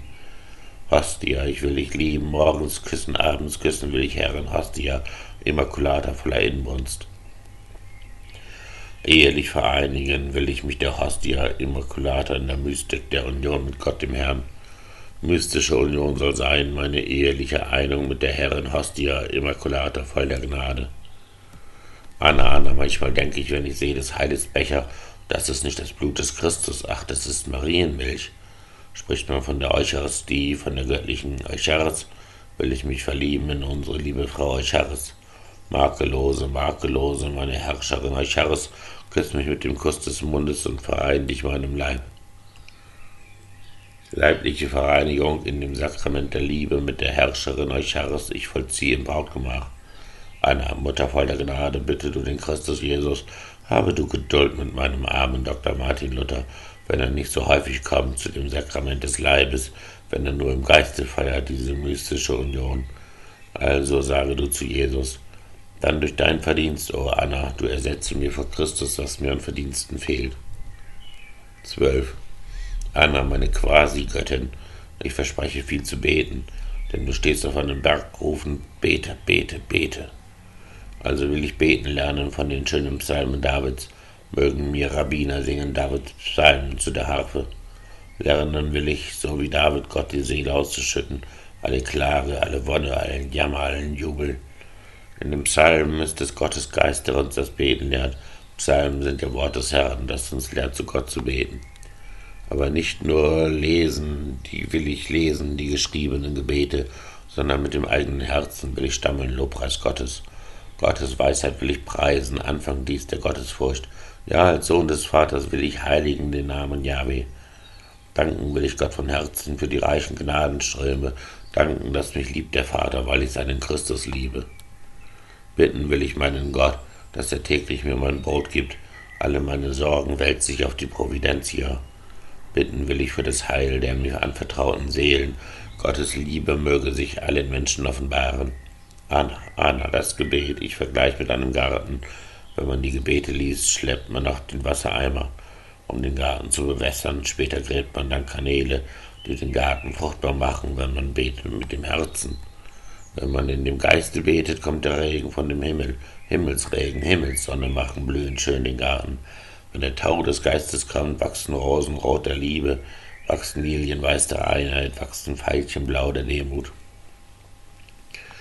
Anna, Anna, das Gebet ist wie eine Königin, junge Mädchenkönigin, die zum König Zutritt hat. Gott der Vater ist der König, der die Königin empfängt. Nicht der Papst hat so viel Großmut wie der mütterliche König. Schließlich will ich nächtelang nur noch Gottes Namen hauchen. Jahwe, Jahwe, Jahwe hauch ich immer nur den Namen Gottes. Alle Seufzer meiner Seele leg ich in den Herzensruf. Ach weh mir, ach weh, mein Jahwe. Herr, oh Herr, oh Herr, oh Gott. 13. Anna, Anna, o oh geliebte Gottes Jungfrau will ich lieben, ward ich doch als Kind getauft und Maria stand am Becken habe ich doch als Kind zur Weihnacht Gottes Mädchen stets besungen, sang wie Mariam und Josef beteten zum Gotteskind. Bis zum Tod in meiner Zelle soll das Bild des Mädchens stehen, nicht von Menschenhand gemalt, von Maria selbst erschaffen. Keine Heidengöttin ist sie, denn die Göttinnen der Heiden sind so schwül, lasziv und sinnlich, unsere liebe Frau ist keusch. Aber ich will auch nicht lästern wie Helvetius der Narr, der behauptet, dass die Jungfrau Söhne, Töchter noch gehabt. Die vor der Geburt des Herrn unberührte Jungfrau war, blieb auch bei des Herrn Geburt eine unverletzte Jungfrau, und nach der Geburt des Herrn war sie noch intakte Jungfrau. Christus ist der Gottesknecht, unsere Frau die Gottesmagd. Wenn das Fest von Pfingsten kommt, warte ich, dass der Papst verkündet, inkarniert in unsere Frau ist der Geist der Heiligkeit, makellose Konzeption ist der Geist in der Dreieinheit, makellose Konzeption ist Maria Braut des Geistes, unsere Frau ist Sakrament für des Vaters Mutterliebe. Anna, Anna, deine Tochter ist mein höchstes Ideal. 14. Treu will ich dem Papste sein, er soll mir ein Vater sein, unter seinem Bischofsmantel will ich Gott den Vater lieben. Die Erneuerung der Kirche in der Reformation durch die Heiligkeit, wie Weiland St. Franziskus tat, das liebe ich. Ich will auch die Biblia schön ins Deutsche übersetzen, dass das deutsche Volk sich nähere von dem Wort der Weisheit Gottes. Und nun, vielgeliebte Anna, oder soll ich Manna sagen, oder soll ich Sancta Manna nennen, meine vielgeliebte Herrin? Nun, o vielgeliebte Anna, weihe ich mein Geist und Fleisch deinem liebevollen Herzen, führe mich ins Paradies.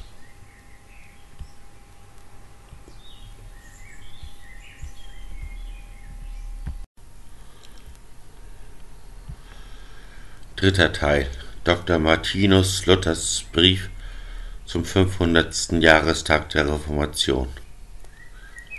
Liebe Brüder und Schwestern,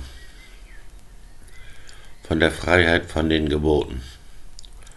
So sehen wir, dass ein Christenmensch am Glauben genug hat. Er bedarf keines Werkes, dass er fromm sei. Bedarf es denn keines Werkes mehr, so ist er gewisslich von allen Geboten und Gesetzen entbunden. Ist er entbunden, so ist er gewisslich frei. Das ist die christliche Freiheit, der einzige Glaube, der da macht. Nicht, dass wir müßig gehen oder übel tun können, sondern dass wir keines Werkes bedürfen, zur Frömmigkeit und Seligkeit zu gelangen. Die Werke sind die ersten Früchte des Geistes. Darum soll des Christen Absicht in allen Werken frei und nur dahin gerichtet sein, dass er anderen Leuten damit diene und nütze sei, nichts anderes sich vorstelle, denn was den anderen Not ist. Allein der Glaube genügt zum Heil. So sind wir also in uns Sünder und dennoch, sofern uns Gott als gerecht ansieht, gerecht durch den Glauben vom freien Willen des Menschen. Es ist also auch dies vor allen Dingen notwendig und heilsam für den Christen zu wissen, dass Gott nicht zufällig vorher weiß, sondern dass er alles mit unwandelbarem, ewigem und unfehlbarem Willen sowohl vorhersieht, sich vornimmt und ausführt. Durch diesen Donnerschlag wird der freie Wille zu Boden gestreckt und ganz und gar zermalmt. Deshalb müssen die, welche den freien Willen behauptet haben wollen, diese schlagende Erkenntnis entweder verneinen oder verleugnen oder auf irgendeine andere Weise von sich schaffen. Auf diese Weise ist der menschliche Wille mitten zwischen beide, Gott und Satan, gestellt, ganz wie ein Reittier. Wenn Gott darauf sitzt, will er und geht, wohin Gott will. Wenn der Satan darauf sitzt, will er und geht, wohin der Satan will und er hat nicht die Entscheidungsfreiheit, zu einem der Reiter zu laufen oder ihn zu suchen, sondern die Reiter selbst streiten darum, ihn festzuhalten und zu besitzen.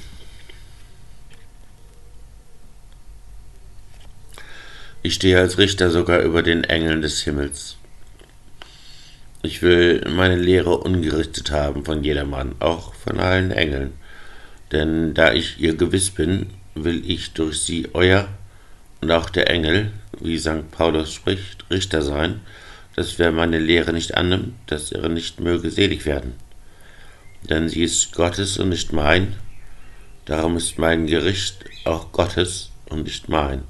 Derhalben lasse ich euch hiermit wissen, dass ich hinfurt nicht mehr euch die Ehre tun will, dass ich mich unterlassen wolle, euch oder auch einem Engel vom Himmel über meine Lehre zu richten oder zu verhören, denn der närrischen Demut ist genug geschehen, nu das dritte Mal zu Worms, und doch nichts geholfen, sondern ich will mich hören lassen, wie St. Petrus lehret, meine Lehre Ursache und Grund beweisen für alle Welt und sie ungerichtet haben von jedermann, auch von allen Engeln. Wenn sie gleich das reine Evangelium wollten lehren, ja wenn sie gleich Engel und Gabriel vom Himmel wären, will er predigen, so beweise er den Beruf oder Befehl, will er nicht so befehle die Obrigkeit solchen Buben dem rechten Meister, der Meister Hans heißt, dem Henker. Denn also wage ich mit Paulus, mir die Erkenntnis zuzusprechen und dir, meinem Gesprächspartner, sie zuversichtlich abzusprechen. Mein lieber Schöpfer und Vater, du wirst gnädig nicht halten, dass ich so schändlich muss reden, wie deine verfluchten Feinde, Teufel und Juden.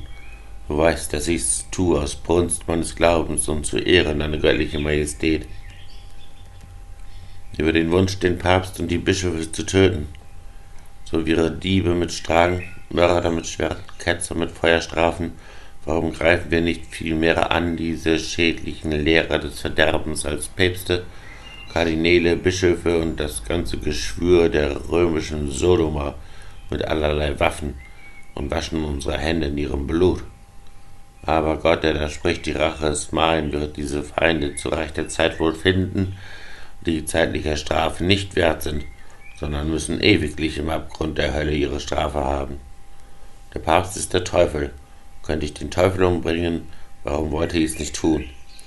Ich fordere, man müsse den Papst und der Kurie die Zungen hinten zum Hals herausreißen und sie wie Siegel an den päpstlichen Bullen der Rangordnung nach an den Galgen nageln. Ich glaube, dass der Papst ein vermummter und leibhaftiger Teufel ist, weil er der Antichrist ist. Hinrichtung ohne Gerichtsverhandlung für Christen, welche meine Rechtfertigungslehre nicht befürworten. Ebenso soll die Obrigkeit auch strafen oder je nicht leiden, die, so da lehren, Christus sei nicht für unsere Sünde gestorben, sondern ein jeglicher sollte selbst dafür genug tun. Moses in seinem Gesetz gebietet auch, solche Lästerer, ja alle falschen Lehrer zu steinigen. Also soll man hier nicht viel Disputierens machen, sondern auch unverhört und unverantwortet verdammen solche öffentliche Lästerung. Bürgern, die nicht verraten, wenn jemand ohne amtskirchliche Auftrag predigt, wird die Todesstrafe angedroht.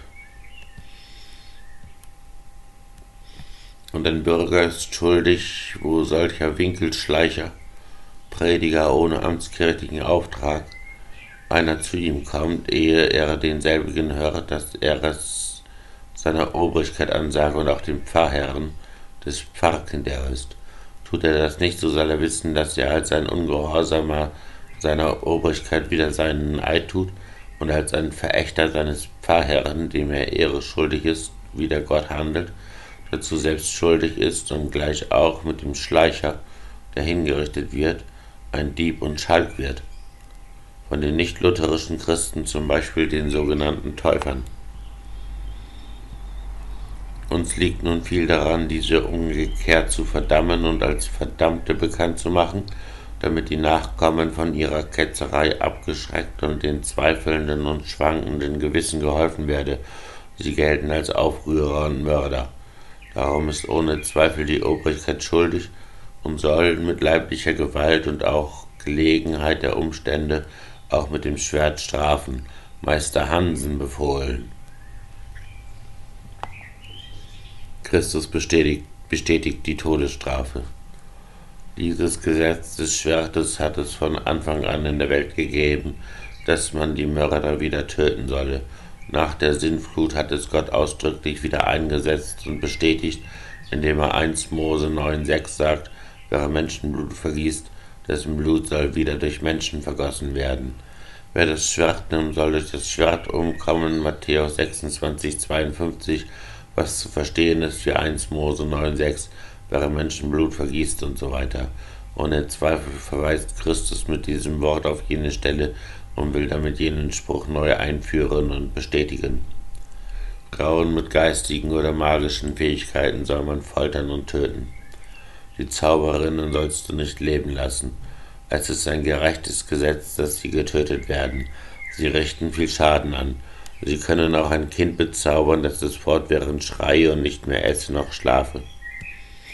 Schaust du solche Weiber an, so wirst du sehen, dass sie ein teuflisches Gesicht haben. Ich habe deren etliche gesehen. Man töte sie nur. Deshalb tötet man sie, weil sie mit dem Teufel Umgang haben. Wenn sie, sie sich nicht bekehren wollen, werden wir sie den Folterknechten befehlen. Einige teufelsähnliche Kinder sind wahre Teufel. Sie sollen ertränkt werden. Wenn man aber von den teufelsähnlichen Kindern erzählt, von denen ich einige gesehen habe, so halte ich dafür, dass sie entweder vom Teufel entstellt, aber nicht von ihm gezeugt sind, oder dass es wahre Teufel sind. Ich empfehle, man solle Wechselbälge und Kielkreppe ersäufen, da ein solches Kind lediglich ein vom Satan in die Wiege gelegtes Stück seelenloses Fleisch, Massakarenes war. Ungetaufte Säuglinge sind von ewiger Verdammnis bedroht. Gegner der Säuglingstaufe sollen getötet werden. Kindertaufe, Erbsünde. Dieweil diese Artikel auch wichtig sind, denn es ist wenig daran gelegen, die Kinder aus der Christenheit zu werfen und in einen ungewissen Stand zu setzen, ja zur Verdammnis zu bringen. Dieweil man doch sieht und greift, dass grobe, falsche Artikel bei den Andersgläubigen sind, schließen wir, dass in diesem Fall die Halsstarrigen auch mögen getötet werden. Ob christliche Fürsten schuldig sind, der Wiedertäufer und christliche Sekte mit leiblicher Strafe und dem Schwert zu wehren, Melanchthon. Ich fordere den Tod für Ehebrecher. Es wäre besser Tod, Tod mit ihm, um böses Exempels willen zu meiden.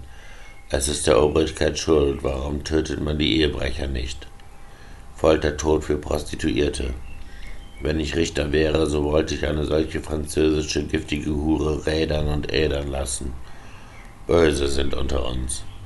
Aus Abraham und den Erzvätern kamen die, die Christus ans Kreuz schlugen. Aus der römischen Kirche ging der Antichrist hervor. Aus den Aposteln kamen Judas und die Pseudoapostel. Aus Konstantinopel die Türken, aus den Einsiedlern Arabiens Mohammed, aus dem Weib der Ehebruch, aus der Jungfrau die Hure, aus der Kirche kommen die Ketzer. Aus Speise wird Kot, aus Wein Urin, aus Blut Eiter. Aus Luther kommen Münzer und die Aufrührerischen, also was Wunder, wenn Böse unter uns sind und von uns ausgehen.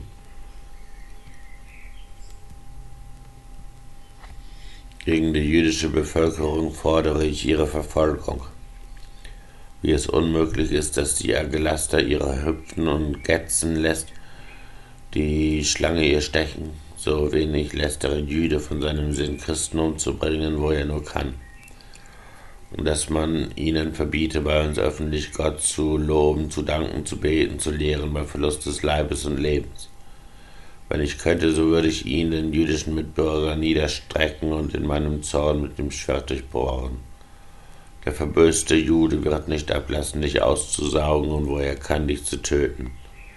Juden können Arzneien verabreichen, davon der Patient in einer Stunde, in einem Monat, in einem Jahr, ja in zehn oder zwanzig Jahren sterben muss. Die Kunst können sie.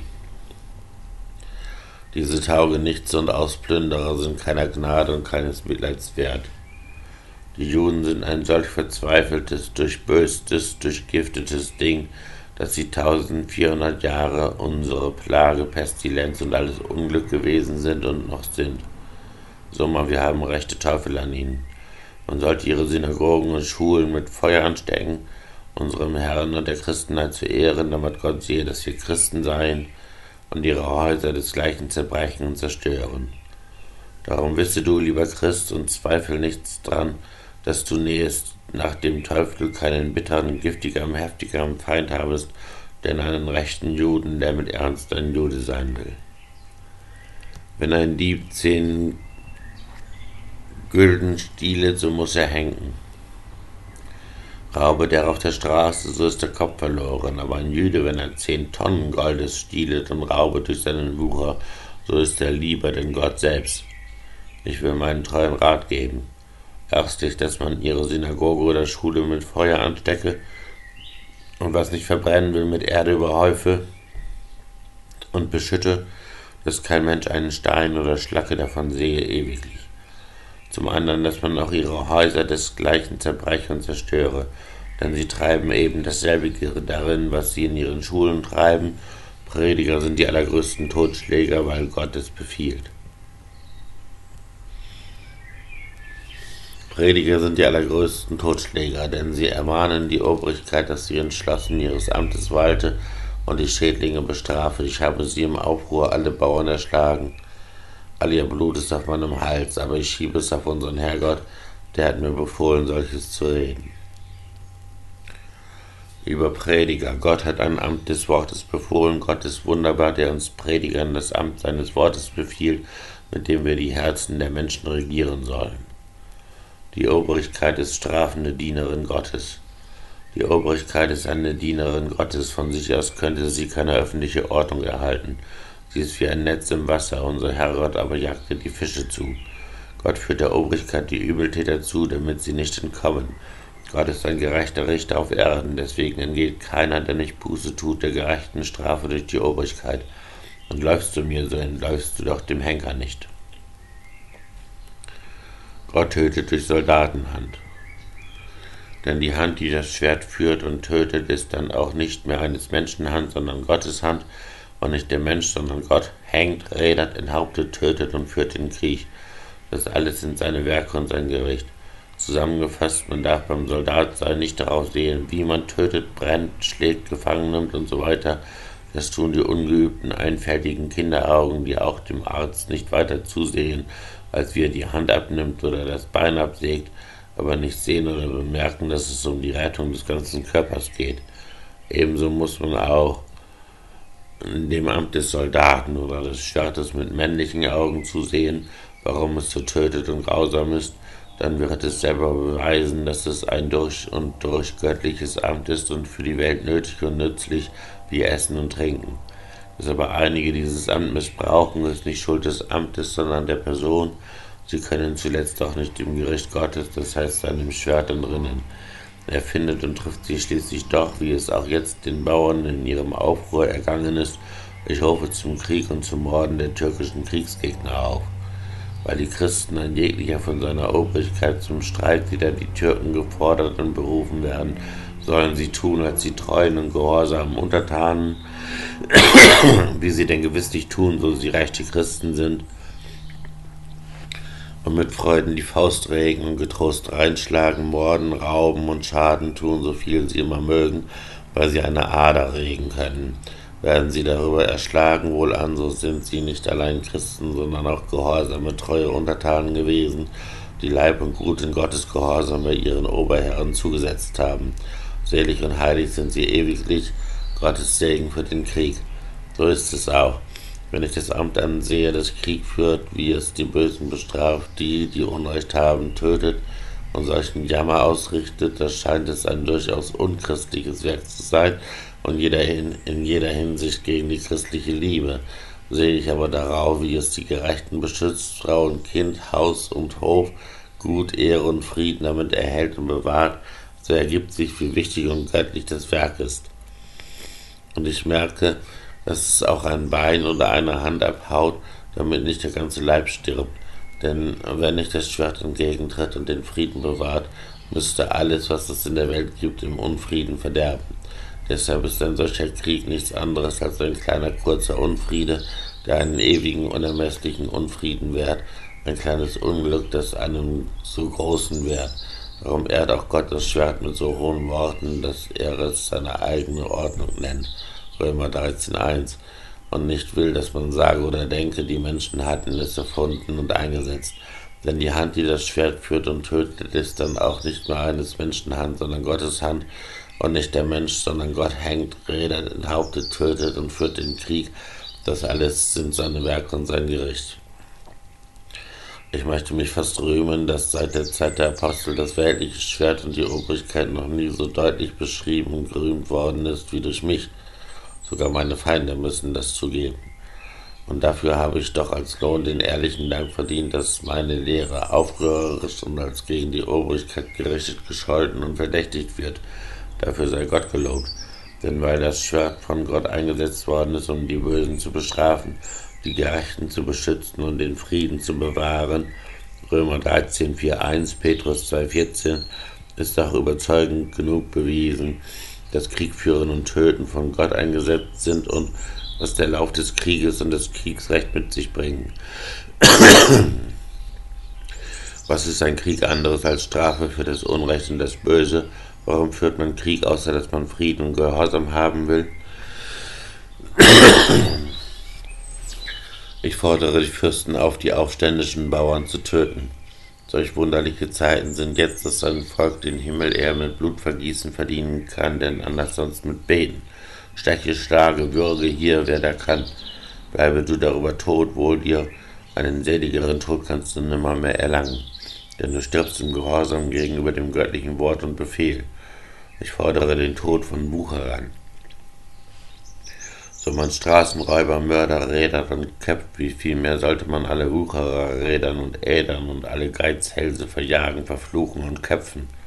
Wir brauchen Tyrannen, es ist eine verdammte, verfluchte Sache mit dem tollen Pöbel. Niemand kann ihn so gut regieren wie die Tyrannen. Die sind der Knüppel, die dem Hund an den Hals gebunden wird. Könnten sie auch bessere Art zu regieren sein, würde Gott auch eine andere Ordnung über sie gesetzt haben als das Schwert und die Tyrannen. Das Schwert zeigt deutlich an, was für Kinder es unter sich hat, nämlich nichts als verdammte Schurken, wenn sie es zu tun wagten. Der Esel will Schläge haben und der Pöbel will mit Gewalt regiert sein. Das wusste Gott wohl, darum gab er der Obrigkeit nicht einen Fuchsschwanz, sondern ein Schwert in die Hand. Über die Frauen, der Tod im Kindbett ist nichts weiter als ein Sterben im edlen Werk und Gehorsam Gottes. Ob die Frauen sich aber auch müde und zuletzt tot tragen, das schadet nichts. Lass sie nur tot tragen, sie sind darum da. Es ist ein arm Ding um ein Weib. Die größte Ehre, die das Weib hat, ist, dass wir allzumal durch die Weiber geboren werden. Unkraut wächst schnell, darum wachsen Mädchen schneller als Jungen. Eine Frau hat häuslich zu sein, das zeigt ihre Beschaffenheit an. Frauen haben nämlich einen breiten Podex und weite Hüften, dass sie sollen stille sitzen. Sündige tapfer, tapfer, aber glaube tapferer. Sündige tapfer, aber glaube noch tapferer und freue dich in Christus, der Sieger ist über Sünde, Tod und Welt. Zorn als die beste Arznei. Ich habe keine bessere Arznei als den Zorn, denn wenn ich gut schreiben, beten und predigen will, dann muss ich zornig sein, der erfrischt sich mein ganzes Geblüt, mein Verstand wird geschärft und alle Anfechtungen weichen. Theologen sind im Himmel. Es ist sehr fraglich, ob Juristen selig werden da es doch den Theologen schwer ist, obwohl die Theologen bereits gerecht und im Himmel sind. Ich habe Andersgläubige gern, die sich selbst umbringen. Ich habe die fanatischen und wütenden Schwärmer gern, sie bringen sich selbst um. Gott muss zeitweise Teufel werden. Gott kann nicht Gott sein, er muss zuvor ein Teufel werden. Ich muss dem Teufel ein Stündlein die Gottheit gönnen und unserem Gott die Teufelheit zuschreiben lassen. Es ist damit aber noch nicht aller Tage Abend. Es heißt doch zuletzt, seine Güte und Treue waltet über uns. Das Geglaubte verbirgt sich unter dem Schein des Gegenteils. Gegen Offenbarungen aus Prophetenmund. Eurem Geist hau ich auf die Schnauzen. Die Vernunft als Hure des Teufels. Die Vernunft ist die höchste Hure, die der Teufel hat. Wer ein Christ sein will, der stecke seiner Vernunft die Augen aus. Über die Passivität als Kennzeichen des Christen ein Christus vor Gott passiv, weil er Hiere nur empfängt, und vor den Menschen, denn Hiere duldet er nur. Das Reden ist das Wichtigste, mag ich immerhin als hoffärtig, geizig, als ein Ehebrecher, Totschläger, Feind des Papstes und aller Luster schuld, schuldig gefunden werden, wenn ich nur nicht des gottlosen Stillschweigens angeklagt wäre. Euer Bruder Martin Luder.